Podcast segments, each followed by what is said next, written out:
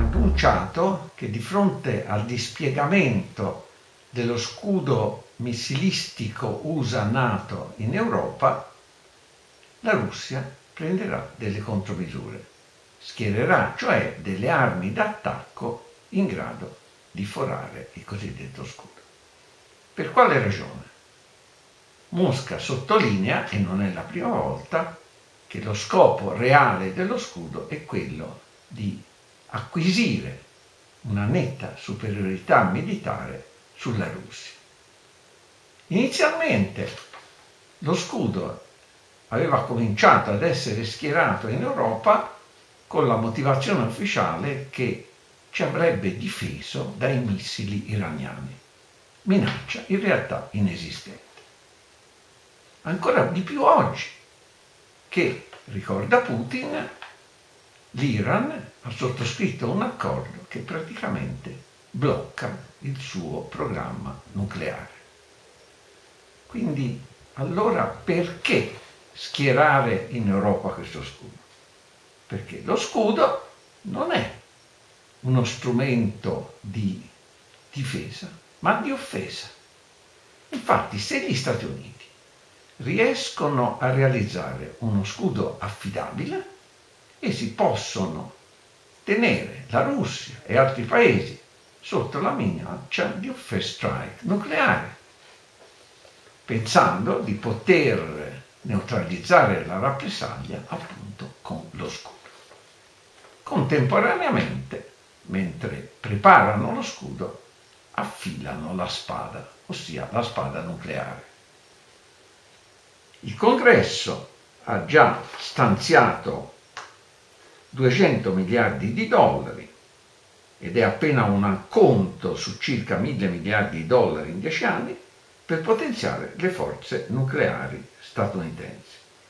Si prevedono tra l'altro altri 12 sottomarini d'attacco, ciascuno dotato di 200 testate nucleari, altri bombardieri strategici, ciascuno armato di 20 testate nucleari.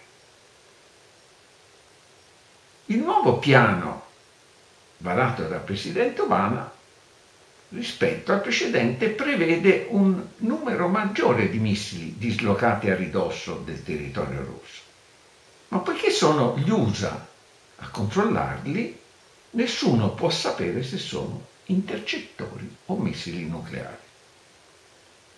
Il 2 ottobre, alla vigilia della grande esercitazione Trident Junction, la Nato annunciato l'arrivo nella base navale di Rota in Spagna del cacciatorpediniere lanciamissili Carni ufficialmente per rafforzare la difesa missilistica NATO in Europa.